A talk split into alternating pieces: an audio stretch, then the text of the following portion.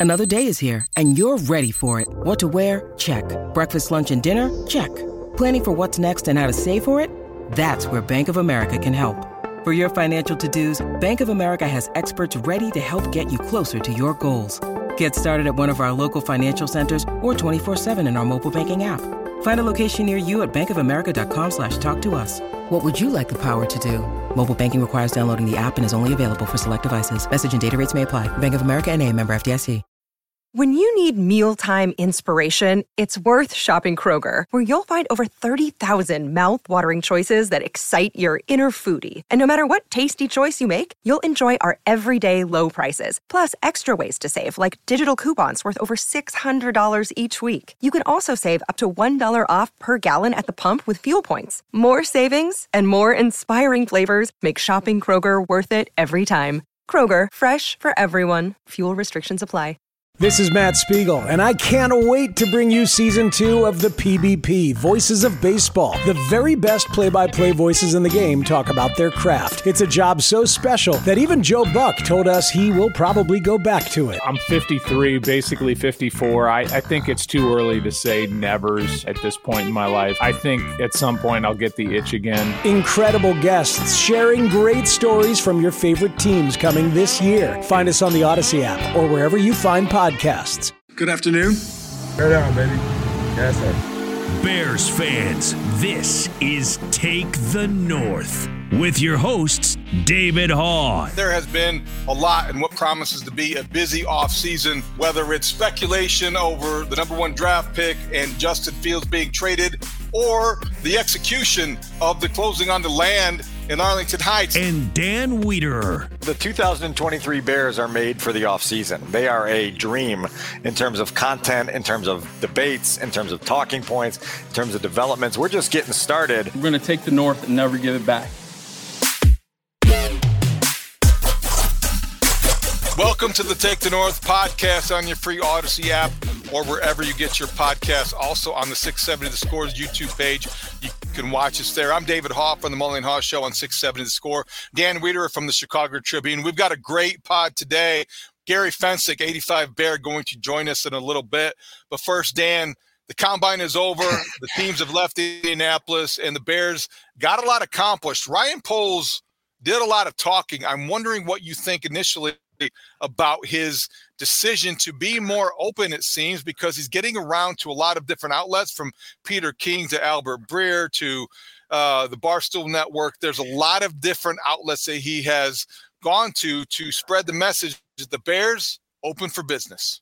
Well, so yeah, you start out with that, right? Ryan Poles has a message that he wants to communicate to the league. And so it allows him uh, in a year like this where the Bears have relevance. I talked about it all last week that, that the, the, the volume of relevance that the Bears had at the scouting combine compared to the last five or six times I had been there, it didn't even compare. And so you understand that the Bears are at the center of everything going on in this offseason, which gives Ryan Poles juice, and then it gives his message juice. And so it makes sense for him to kind of branch out. At the same time, David, I would just say that it, it strikes us as surprising and somewhat refreshing because of how much of a contrast it is to his predecessor, Ryan Pace, who didn't do a lot of this and didn't want to be sort of on stage with the microphone, kind of trumpeting the message of the Chicago Bears a lot. And so you have kind of a difference in approach colliding with a, a, a level of juice and relevance that hasn't been there in a while. And it's given us an opportunity to learn a lot more uh, obviously about Ryan's vision and, and how he hopes this offseason goes, because obviously seven re- weeks from now, we're going to be having a totally different discussion where possibility is no longer the, the, the, the discussion point and, and what actually happened is going to be what we're talking about. Before I get into some of the things that stood out, I wanted to know what you believe was the degree or the amount of strate- uh, strategic initiative factoring in here, because there was definitely, I wondered if it was just, as you said, maybe just being relevant and active and friendly and professional, or was it strategic in getting certain messages out to the right people? Both, right? I mean, like because Peter King wants to talk to Ryan Poles because the Bears have the number one pick and almost hundred million dollars in cap space. You know, a couple years ago, Peter King has no interest in that storyline at this time of year because there's a lot bigger fish to fry. I also think that Ryan just understands that you have to dance the dance, and right now the Bears have to dance the dance until they have what they want. And what they want is a, a whole, you know, gift basket worth of picks for the NFL draft this year, next year, and beyond to try to build this team back into a sustainable championship contender. Uh, and they also have to go into free agency a week from now and and figure out how they are going to be disciplined but productive in a very critical stretch of a few weeks there that's going to lead them into the draft. So there's a lot of work that needs to get accomplished, and some of the work that needs to get accomplished requires messaging. And I think Ryan and uh, Ian Cunningham and other people uh, on that Bears staff have done a nice job of, of getting out in front and tr- trying to let the, the rest of the league know exactly where they're at and and and what they need to do to uh, to come get whatever they want. Okay, a couple of the messages that I uh, feel like are, are most important. Number one, through Peter King, he said that Ryan Poles had talked to three different teams about trading the number one overall pick. That there was a, a propensity to to uh, look ahead for Ryan. Or, or I guess Ryan Poles wants to look at this as a long term project, not just a one year draft. And yes, that's how you sustain success. And he talked about getting and being confident in getting a first round pick in 2024 and a first round pick in 2025. And if he's able to do that, Dan, I believe that they'll feel like they can either use those picks or use them to move up, which brings me to my other big takeaway from the Peter King article was that this commitment to Justin Fields almost he said see it through. He must be listening to our podcast.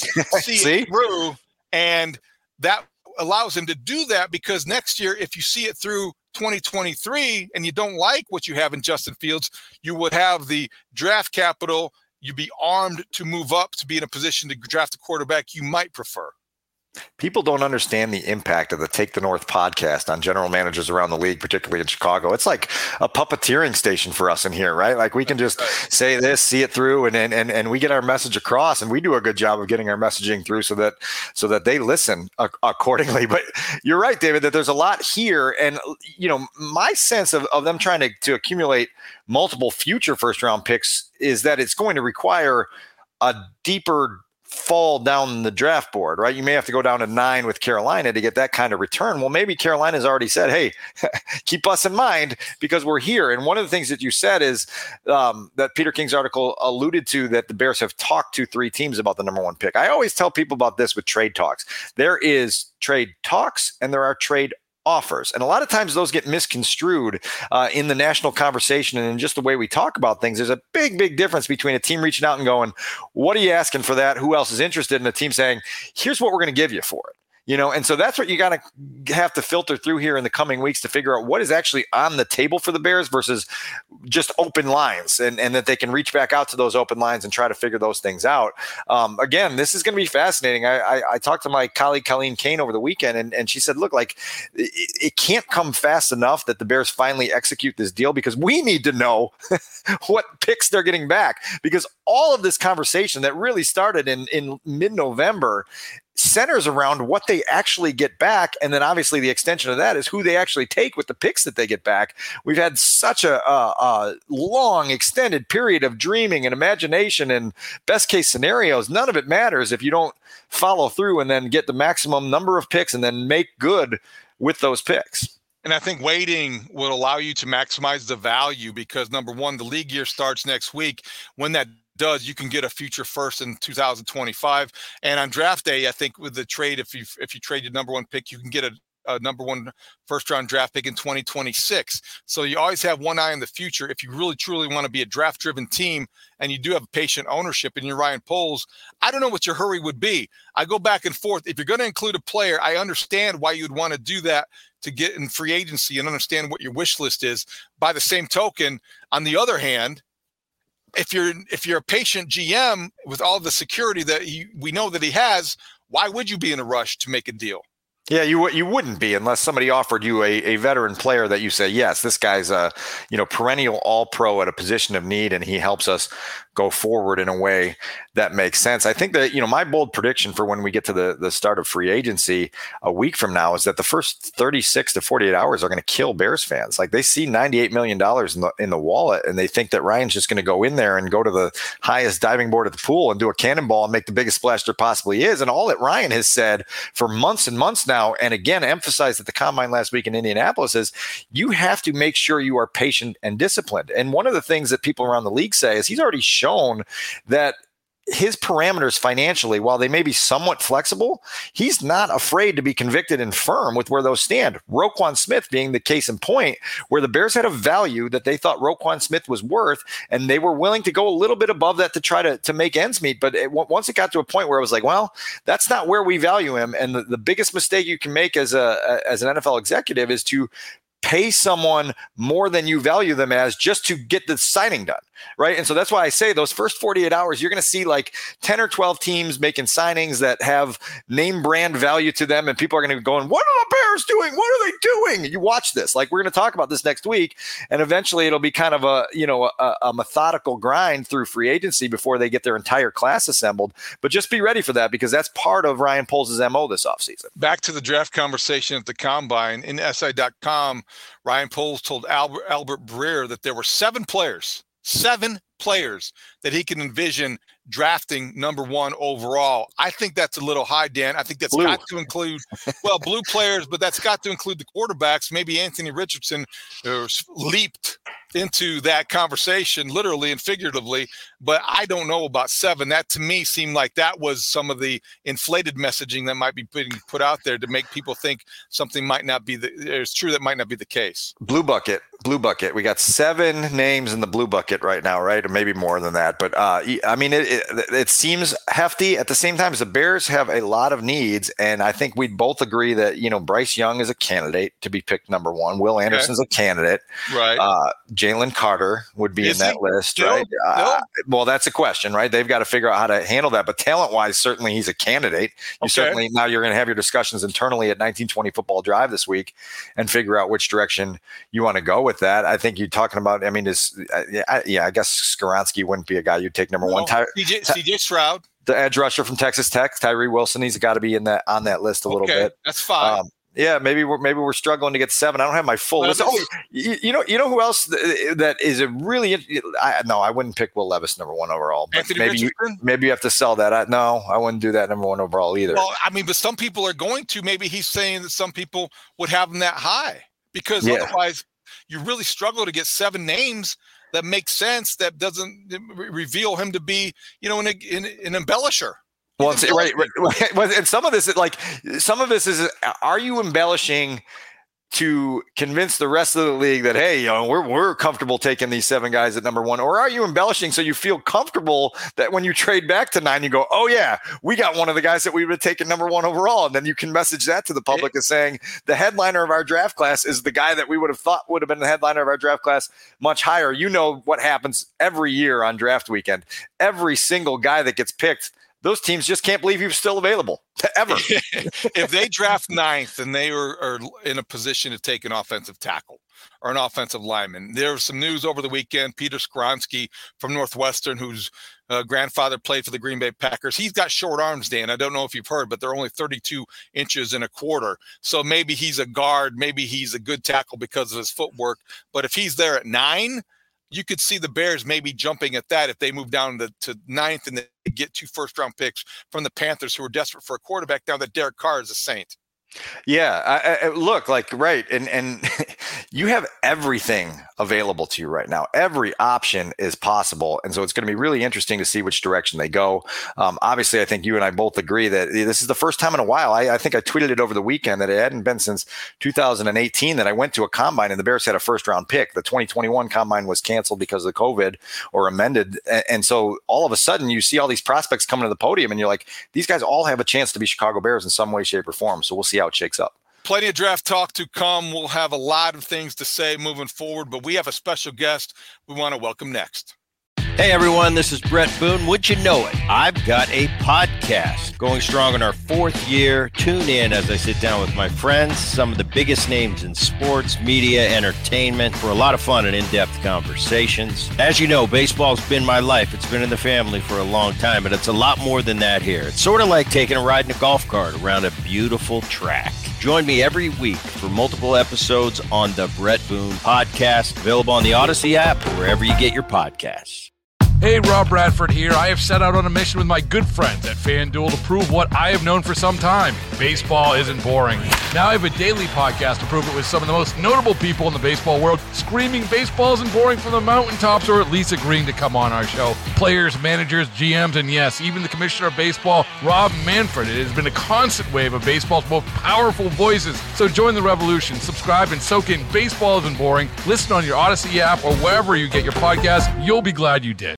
Welcome back to the Take the North podcast. Dan and I are uh, excited to welcome our next guest, Dan. Our football IQ collectively just increased exponentially. yeah, David, we've got loyal Chicago Tribune subscriber Gary Fencik, longtime Chicago Bears season ticket holder, and oh yeah, verse seven vocalist from the Super Bowl Shuffle, Gary Fencik. Thanks for joining us. How you doing, Gary? Hey, Gary. Doing well. Yeah, great. You know, I, I think the my, the rest of my life, I guess, so I'm so far out of football if the Super Bowl shuffle isn't incorporated into my intro, I guess I'm disappointed. you make I'm, quite an impression. I'm glad we could squeeze it in. Obviously, we're in the middle of what a lot of people think is going to be a landmark offseason for the Chicago Bears. And so, uh, your perspective and your insight, I think, is really valuable to us, obviously, but our audience as well. And, and uh, the Bears are in the process of doing something that you did during your career, which is make this climb from the bottom to the top, from you know, from the, the, the bottom of the NFL to relevant to sustainable success to hoisting up that that that silver trophy. And so I guess our first question for you is how do we get from here to there yeah. as we as we map it out? Yeah, it's not linear, that's for sure. I mean, there's you know, I, I came in and played 12 years, and the only starting halfback I ever had in my entire career was Walter Payton. I think that's pretty amazing. He played yeah. 13 years and missed one game his rookie year, but we had a great player, right? And then it was just a matter of, you know, I just looked the other day the Green Bay Packers, you know, with two great quarterbacks uh, over the last 30 years, they've had six quarterbacks start for the Green Bay Packers since 1992. Six. and and that and Brett Favre only missed one game, so he had one backup game.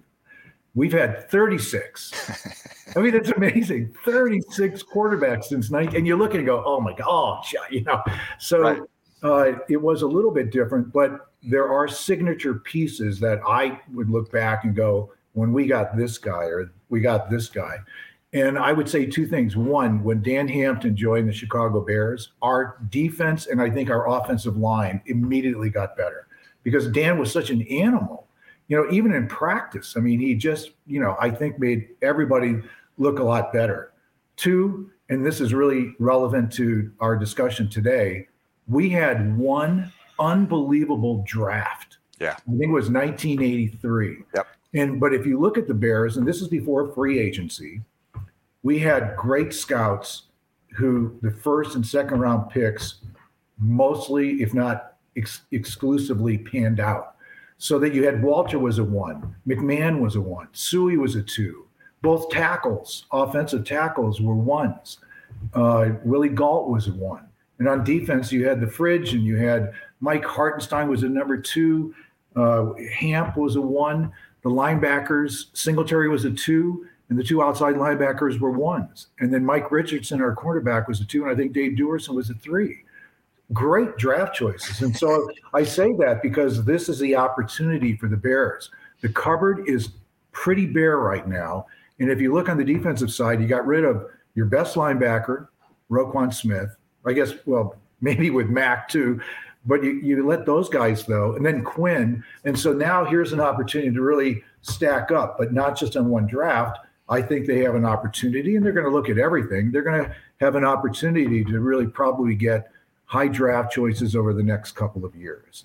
And, you know, I, I heard a stat the other day, I looked it up. Only 30% of first round draft choices in the NFL make it to the second contract, signing with their, their the team that drafted them. Right. So if you if just say a third of your players over the next, you know, let's be generous over your first, second, and third round picks, fifty percent of them aren't going to, you know, aren't going to pan out, if not more. Then you've got to have choices, and I don't think the Bears are in a position to really rely on one game changer. I mean, if you got, you know, whoever it is, and so they have to be looking, and you know, they got fortunate that the quarterbacks did well in the combine, so that probably ups the ante a little bit, particularly with Richardson from Florida. What a monster, huh? Yeah, yeah. I mean, you look at those and go, nobody could be that big and that fast. Uh, but it, but it improves their chances of, you know, if they choose and the opportunity presents itself, to be able to get high draft choices this year and next year, and still get high quality players uh, in their their first couple of picks, particularly so number one. What's the appropriate level of commitment in your mind to Justin Fields? Because I think that obviously, I remember talking to you at the beginning of the season, and certainly he flashed a little bit as a rookie, but we saw a lot more growth in season two. But it was, you know, a, a season of three different uh, sections: the first five games, the middle five games, and the last five. And I think the middle five are what we're focusing on because if you're Ryan Poles, you have to believe in something, and it seems like hmm. they're going to see this through in his words. Is is that the appropriate level? Would you do that if you were him? Yeah, but David, I mean, you know, I think everybody is hoping, right? I mean, he was great on the run. No, but you know, I talked to Ron Rivera, I talked to Leslie Frazier, the D coordinator before the Buffalo game. Everybody has the same thing. Keep the guy in the pocket, he can't beat you. And and that's true for any young quarterback, you know. They can run like crazy, and he had an I mean, he's not going to have a season like that probably the rest of his career. Right. I hope not. I hope not because you know what? He needs to be able to demonstrate that he can really develop some consistency and and for the whole offense that means to get some rhythm. I mean, I was a wide receiver at, uh, in college and you know what? If your quarterback doesn't see you repeatedly when you're wide open, and or more than anything else, it's like, oh, instead of getting five or six catches in a game, you only get three it's hard it's hard because you know i'm trying to figure out zone read and or is it man or how's this guy is this guy really good at bumping and running and all that? So by the time you get into the second half and the fourth quarter you kind of know how you're going to set up or which which plays are going to work uh, better than others. And with the bears passing offense they they didn't have that uh, because of they didn't have consistency at the wide receiver position but really you know, Fields, as good as he did, and he definitely made progress, you need to see whether or not he can take that next step. And it's not that he won't be able to, but he has to be able to take that next step because he's either going to get hurt, and it may not be, you know, running the ball as much as just scrambling around, and all of a sudden you get in an awkward position where there are two 350 pound guys who fall on you, and you do something, and, and you know, now we're going on to the next quarterback. Yeah, or you've taken 57 hits over the course of 10 weeks because you're running so much and that gets there. So as an extension of that, you know, I was I was refreshed to hear Ryan Poles kind of uh, double down last week and saying, look, like in the NFL, the windows are smaller, the time to see them is faster, it passes by you. And so that Justin as a processor has to speed up and understand what the NFL passing game is all about. Would you in his shoes consider looking at one of these quarterbacks that we've talked about at the top of the draft to to to leave your mind open to be blown away in the next seven weeks.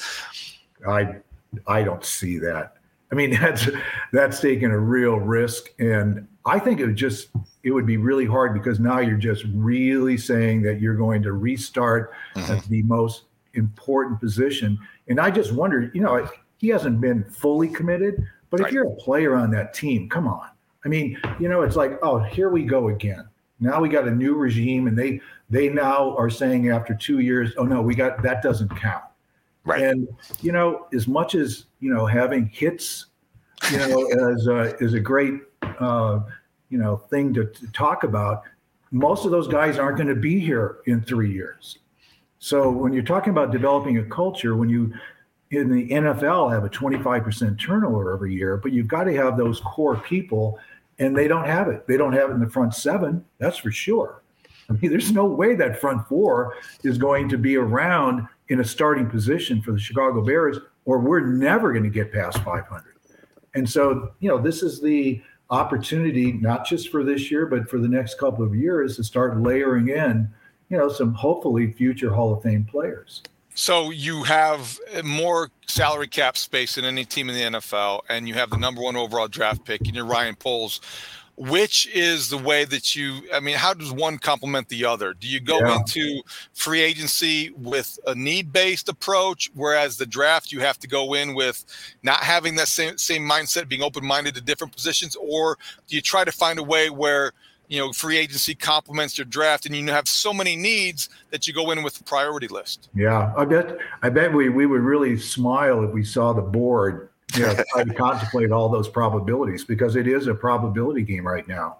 It's going to be okay we really don't know what we're going to get with the draft. And we may just stay with the pick but you know this is uh, behavioral science right? You're going to get which which person is really really willing to go over the top. And you know if you're a if you're a white if, if you're a general manager and you're on the kind of you know make it or break it this year you're you'll give away number one next year you don't care you may not even be here and so i think that you know the bears are in a position to say look i need to have some assurance that i can get a really good player i don't know you know that's up for them to decide how far down you'd be willing to go if you were to trade the number one pick. But you're going to get more than just that number one uh, trade. And then it's a question of okay, in the top 50, the Bears only have do they only have one in the top 50 right now? Right now. Yeah. yeah. And so, you know, they want to try to get two and then they want to get something so they can layer in uh, in next year. How much can you get next year? So I, you know, I think that it's going to be uh, a real challenge for them, but also very exciting to be able to say, look, we have so many different scenarios. And I think, you know, David, I, I, I should know this, but d- the free agency starts first, right? Correct. So, yes. yeah. Week. So it's going to be okay. We've got to have a game plan for, well, you know, who are we going for free agent because of the multiple options that we have for the draft but it's still going to come down to you know you you've got to improve your defensive line. It doesn't matter if it's free agency or if it's uh, through the draft, but you need a nose tackle or a you know three technique four three uh, tackle, and then you need a defensive end. You need that combination of those two, and then you know they're going to. I think offensive. Hey, we know what the needs are everywhere but quarterback. Right. You need you know you need to I guess in some ways stabilize, but overall improve the offensive line. I mean, the offensive line's kind of interesting. The Bears did really well on the run, but they didn't do very well on the passing game.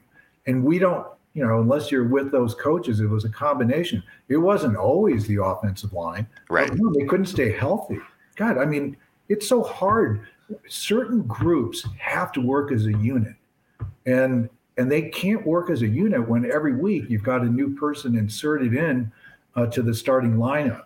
And so I, I think with the line's going to get better, and you definitely have to improve your wide receiver corps. You need to improve your front seven on defense. And that tells me that you can't just pick one guy. And it, it, there's just too many holes in the dike right now. No doubt. Yeah. And so I, I think that, you know, they're going to probably, if I had to pick, I, I would, if you forced me, I would say go for the choices because I think they're going to get that opportunity again. Because fortunately, there are enough people who want and need, desperately need a young quarterback for their yes. franchise. And they're at push come to shove, usually they end up giving you more than they should. We're riding in that same bus with you. Trade back, accumulate picks. I just finished my 10th season on the beat. You guys have been around this franchise a lot longer than I have been. And behavioral science is what it is like to follow the Chicago Bears in a lot of ways. It leads me to my next question, Gary, because this was this last year. The reason that the Bears have the number one overall pick is because of a season in which they lost a franchise record 14 games, a season that ended with a franchise record 10 consecutive losses. And yet the level of forgiveness in the city was unlike anything that David and I I have ever seen. And I'm sure you might agree with that. I'm just curious what your reaction was to the 2022 season and the way the results didn't necessarily match with the public reaction to what was happening with their football team. Right. I think all of us as fans we're put in a unique position where you're like, okay, the only thing that really matters is quarterback and forget the record. I mean, it really became forget the record. How does a quarterback progress? And he delivered excitement I mean, beyond your expectation in terms of the running. But in terms of the passing, when you're really, you know, a little more sober and you look back and go, we didn't make a lot of progress on that. And we've got a lot of work to do. But the other thing is that I was just very impressed, one by the coaches. And I think they did a good job of coaching up. And that these teams, you know, and we all know this, I mean, they were in a lot of these games. Now, it turns out that the point differential in the whole NFL kind of followed that trend. Things right. are a lot closer. But I do think that, you know, the excitement of having a quarterback do as much as Justin did was very encouraging. But then you have to sober up a little bit and say, but, you know, when it really came down to could they make the big plays in the fourth quarter, they couldn't. Uh, so we have to improve. So, uh, what would you put as a realistic kind of bar for you as as somebody that that cares deeply about this organization where they need to go for 2023 what would you like to see that bar be that they have to clear in 2023 for you to feel better about the direction? And so we're not sitting here talking about 3 and 14 and number 1 picks again. Yeah. You know i would say that realistically it's probably a 500 season where you go. We're, we're making progress. And we're making progress with really young people and so I'm encouraged that there's some uh, tails on this comment because we're headed in the right direction. I mean, you know, when the Bears won, when we won the Super Bowl, we were one of the youngest teams in the NFL. There was a lot of reason to feel, you know, that we were, you know, probably going to have an opportunity to get to more than one Super Bowl. And I think if Jim McMahon had been healthy, we might right. been able to do that. If we didn't have the strike in my last year in 1987, but we were still in it. I mean, you know, we were in the playoffs in 84, we won it in 85, we were in it in 86, we were in it in 87. My first year was 1988 as a fan.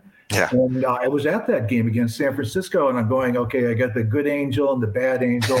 you know, I want them to win, but do they have to win uh, the first year out uh, after I retire? Right? So, uh, but you know, that five years in a row that they were in the playoffs, and and everybody no one doubted that they could get to the Super Bowl in all but probably one of those years, and that was '84 when we were still, you know, kind of learning our way, and we got wiped out in San Francisco. But even that game was really important because one, Jim McMahon didn't play, but two, we were like, hey, this is it. This is now we know we, we could sniff it.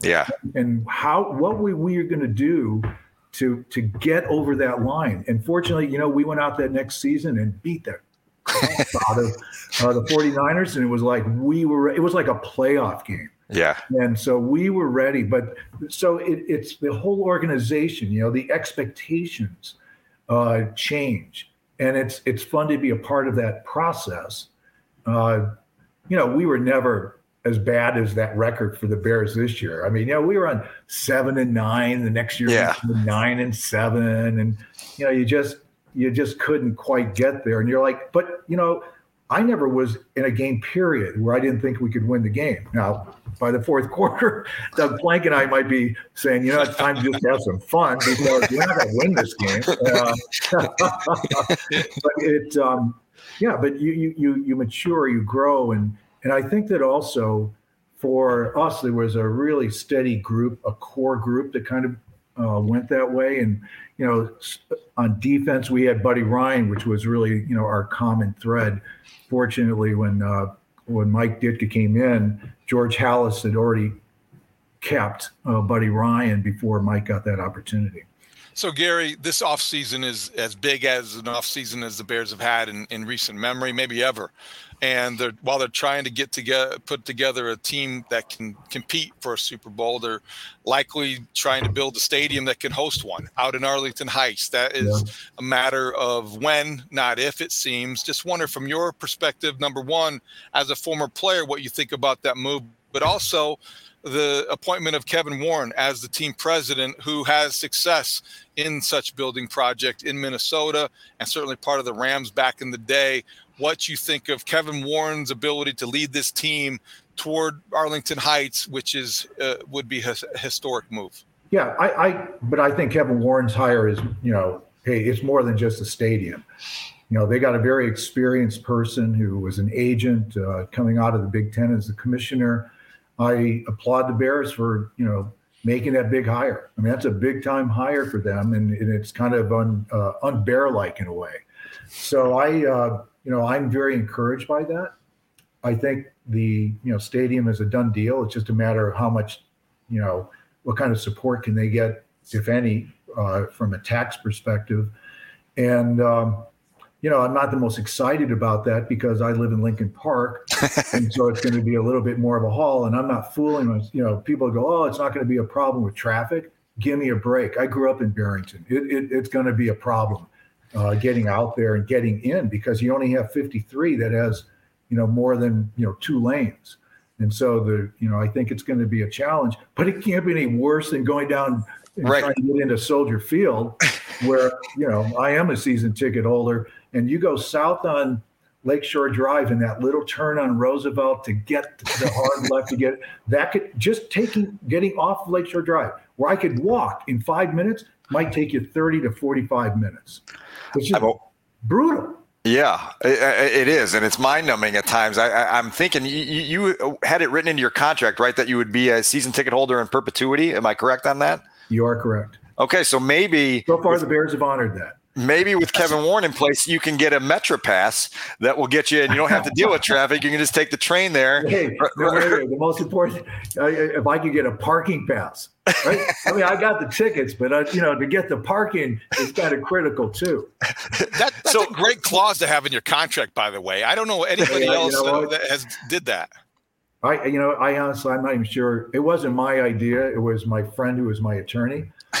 but you know, when the Bears redid Soldier Field, I was still doing Fox TV on the weekends, and so uh, you know, I talked to the guys, you know, uh, Waddle, about my clause, and so the question was.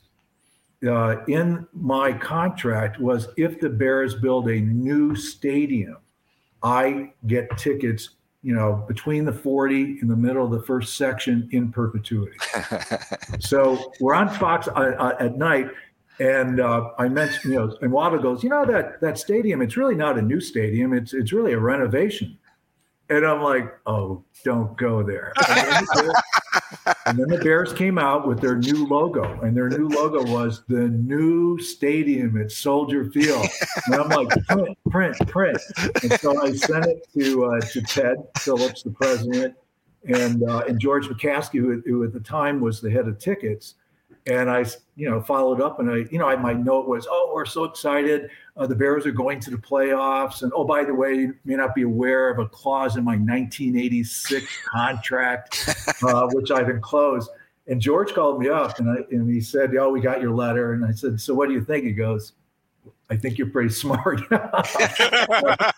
they honored it. That's the most important thing. So That's yeah, great. So I'm, you know, I mean, I'm a season ticket holder and happy to be it. And you know, I'm not, you know, Soldier Field is really a, there's a great uh, sight lines and everything, but it's um, I think when you go to Lambeau, if you go to the University of Notre Dame, you see a pride in those organizations. I mean, they're old guys like me who are, you know, getting paid, uh, but every one of them will say, "Welcome to the University of Notre Dame. Welcome to Lambeau Field." Right? We go to Soldier Field, and it's like, I mean, it's not that kind of experience. and so I, you know, I think it's, you know, it's going to take a lot, and um, you know, but I, I've looked at. I went to the opening game uh, in LA when the Bears opened that up against the Rams uh, two years ago. I took my family last year to, to the Vegas game, and uh, you know, SoFi Stadium is magnificent. Really, from a sideline, I was on the upper deck, you know, third section. The sound was great. The TVs were great. It was a really good experience. They had problems getting out of parking, though. I will Yeah. tell you. But the um, the Vegas stadium look, was awesome from the outside, but when you got on the inside, it was it, to me it was disappointing. It was more like an Indianapolis Colt stadium where you have uh, four corners. There's uh, you, you have those smaller screens, but the you couldn't. The sound wasn't very good. But the worst thing was, you know, when you're at Soldier Field or a lot of the older stadiums, the concourses are probably they're kind of tight Yeah.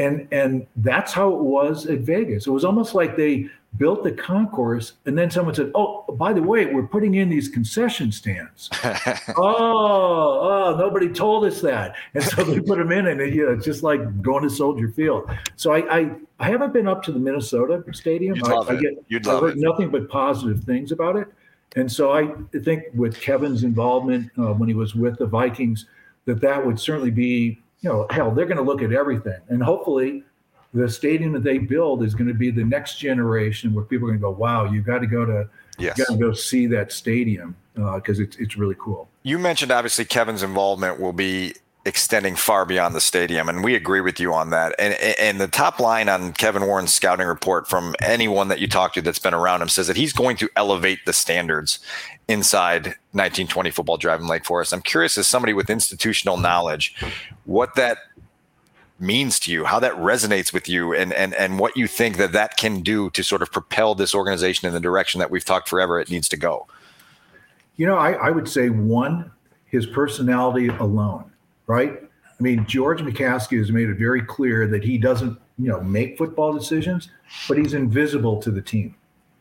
And so I think that Kevin is going to be a more omnipresent person. I mean, not not in, not in a negative way, but people are going to know, hey, this person is looking over everything, and he has knowledge about football, and he's going to put his imprint on that, you know. And so I think everybody just kind of straightened up a little bit more.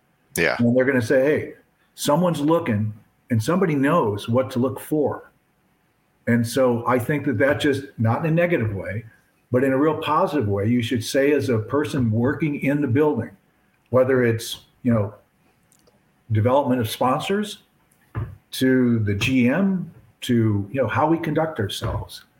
Because, you know, if you really do want to be a great franchise, uh, which the Bears is, but they have a lot of room for improvement. And I think leadership is really critically important.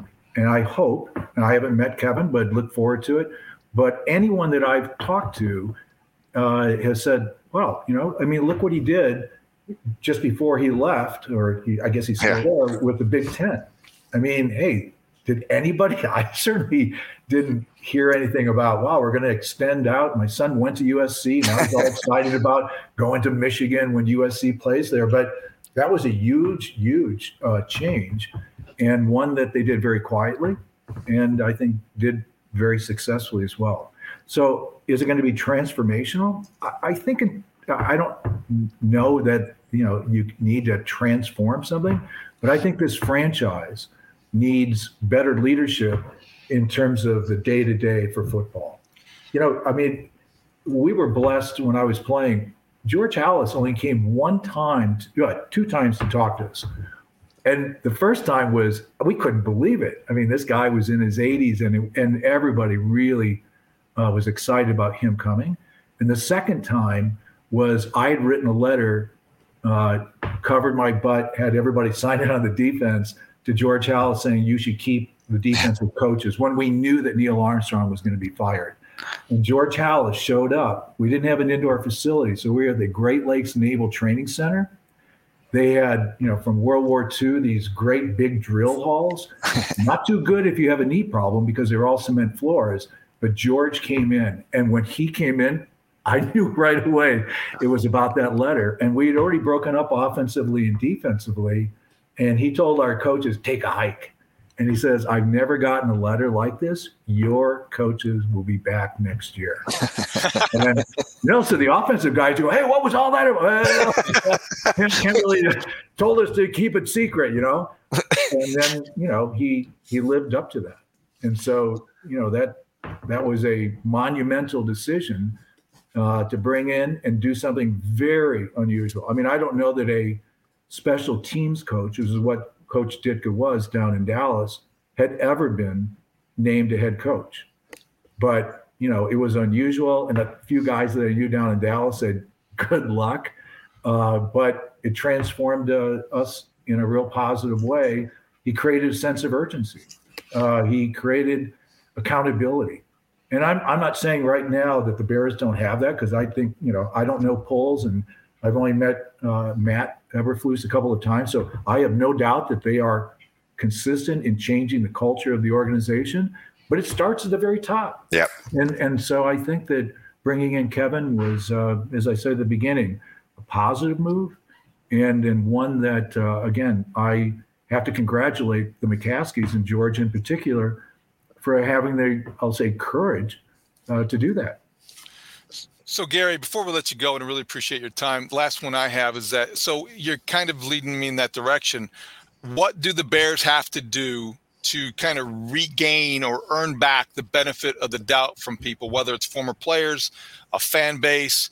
Forget about the media. It's just there's this inherent cynicism sometimes that surrounds everything to do with the Bears over the last decade or so what do you in your mind how would you articulate what they need to do as a franchise to kind of win back some of that trust? Yeah you know david that's really interesting because i talk to people i go you know uh, in 1985 and this is almost kind of gets to the super bowl shuffle. I'm like i grew up in chicago. I can't believe i agreed to do anything stupid enough. Forget the dance and all that that was called super bowl during the football season. It wasn't until like five plus years ago that i, I it really bothered me. And um, because we did that during the season, like in the month of November. And I was talking to Willie Gault, who really was the person responsible for that. And Willie, and I mean, I it, it just made me feel better. Initially, it was just called the shuffle. And so, you know, it wasn't like we're so cocky. You know, you, David, come on, you play football. You put stuff on the billboard. You're oh, look at these uh, idiots. They think that, you know, and you're like, oh my God, what did I do? And um, and and also think about trademark. You couldn't today. If you try to call the Super Bowl, NFL would be all over you. Oh, right. should we ask for permission to wear the Bear uniforms? Nah, no. it was just so amateur hour, right? But, but, it it all worked, and I. But I do say that uh, you have to earn it, and I. The, the no team had won in the city of Chicago in 1985 since the 63 Bears. And so you know, this might be hopeful. Maybe it's every 20 years the Bears do well. I mean, 85, 2006, and eh, eh, we're almost out there, you know. Right there. Maybe we're on our way on that on that 20 year path. But I, I think that you need to earn that, and it comes incrementally. But while that cynicism or skepticism might be half inch deep, the moment you start winning, the Bear fans around the world come out, you know. so uh, and it will, you know, it's almost like they're coming out.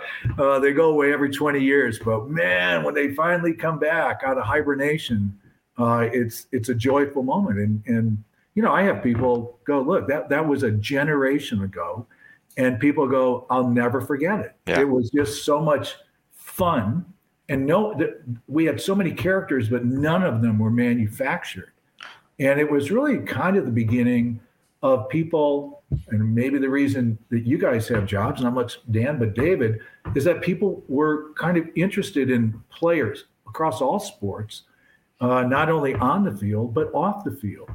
And that's true for, you know, basketball or baseball or football. And we had a unique set of guys, you know, from the whole defense and uh, the fridge and you know Walter and uh, McMahon. I mean, guys, it it uh, sometimes you just kind of look and go, wow, th- these guys are nuts. But there's something that really wove us all together, and you know, at the end, you do realize that the number of years that you have is a pretty short career. I mean, even even if you get lucky and play ten years, that's that's still relatively short compared to your uh, the rest of your life. And you know, you when you know that that hourglass is just going out, spinning out, you start to see the leaders kind of say, "Hey, we we've got a window here, and we're not going to allow some of you to screw uh-huh. up." And so you sell, you know, I, I, you always talk about Dick was great, Buddy Ryan was great, and they were. Believe me, I'm not taking anything away from them. But when you're in the huddle, that's where it all happens. You know, you're looking. And you know, you're saying, come on, we really need, you know, Richard, we really need, you know, a they could do it. I mean, you know, and I I got to see it when I moved to free safety because it's strong. You're a little bit kind of like a mini linebacker, but when you're free safety, you can pretty much see is this blitz going to work? Yes, it is because they don't have a back on the right side, and we got two guys coming off the 46, and uh, or you know Richard or or Dan would just in or, or even McMichael, they would just be owning guys. I mean, I, I see some stuff sometimes. I go, I saw something a couple weeks ago. It had like a shortcut of the all the games in '85. I go, holy smokes! Yeah, I mean, I, I couldn't I couldn't believe how good the defense. I mean, it blitzes and everything. And then you know, over the decades, guys that you played against go, you know what? You guys are just such a cut above any other defense that we'd we'd ever seen, and uh, it was it was it was great to be a part of it. Gary, last thing, just to, as an extension of that, June 2019, that Bears 100 convention takes over Rosemont. And I still get goosebumps of thinking the entire experience from Friday to Sunday and just the, the wealth of history and tradition and brain power and everything that was inside that convention center over that weekend. Kevin Warren talked when he was hired in January about trying to connect at a greater level with the alumni base of the Chicago Bears. It kind of all ties together. And my question for you is kind of just how do you see sort of the appropriate level of alumni involvement in a way that is productive for the franchise without being overkill of, you know, 2,000 alumni coming in and filling a suggestion box that can never be uh, emptied? Yeah. It's a good question, Dan. First of all, I want to say the Bears are one of the few organizations in the NFL that my entire post career, this is over 30 years, have an annual weekend for anyone who ever played for the Bears. And today it, it's at the Hyatt uh, off of Wacker. It is outstanding. And they give good swag too. uh, and so uh, they've really improved that uh, dramatically. So they do make an effort. And, and I didn't realize a lot of teams don't. I, I, the Bears, you know, and you probably see this, Dan and, and David, more than any other alumni would, is that for some reason it's really secretive to go up to Halas Hall. And they, I don't think they've ever invited alumni. I mean, occasionally do. Like I've been invited up, or, or maybe individuals, but I think that the players uh, that I played with would be in shock uh, unbelievable the Chicago Bears facility is. And fans yeah. should know this. I mean, because, you know, the days of, oh, the Bears are so cheap, they're, they're not cheap. Uh, and there's Ryan, make, Ryan Pace's fingerprints. Poor decisions. Yeah. That, they're not a cheap team. And, uh, and, and so uh, I think that there could be some other opportunities. I'm on the Bears charitable arm, and we do uh, give matching opportunities for any alumni. Uh, and I I hope that Kevin does uh, try to involve the alumni a little bit more. But I but I'm also I appreciate the fact that you know this is now a 12 month job. You know we you don't have any real off seasons anymore, and so that facility is always in use. But I'm sure that there could be some other opportunities, or at least an attempt, or maybe even, hey, how about doing a survey and see whether or not the alumni would like to do, you know, some other things. But you know, for that one weekend, which they have every year, it's a blast to see guys. And uh, and I agree with you, Dan. The um, that 100th celebration yeah. exceeded my expectations. It was a blast. It really was so much fun because from Dick Butkus to you know Mike Brown and, and guys that you uh, you know you would like to meet or maybe only met a couple of times it was really fun to be on those panel discussions. And at the beginning, you know, we were all behind the curtain, and the current team was, you know, kind of on one side of the room, and all the uh, alumni were on the other. And then after you, you know, you had all these different sections talking, and you're like, oh, actually, I didn't know who that was, or I didn't, you know, I wow, that's pretty cool about those guys when you had the cocktail party after it was all over, all of a sudden everybody was intermingling. It was yeah. really, it was fun to see in a really short period of time how quickly the bonds are where people go, hey, yeah, I'm 20 years behind you, but, or, you know, some of the guys who played before us, and you're like, wow, guys from the 63 team. And, uh, you know, it, it was a, a joy to be a part of that.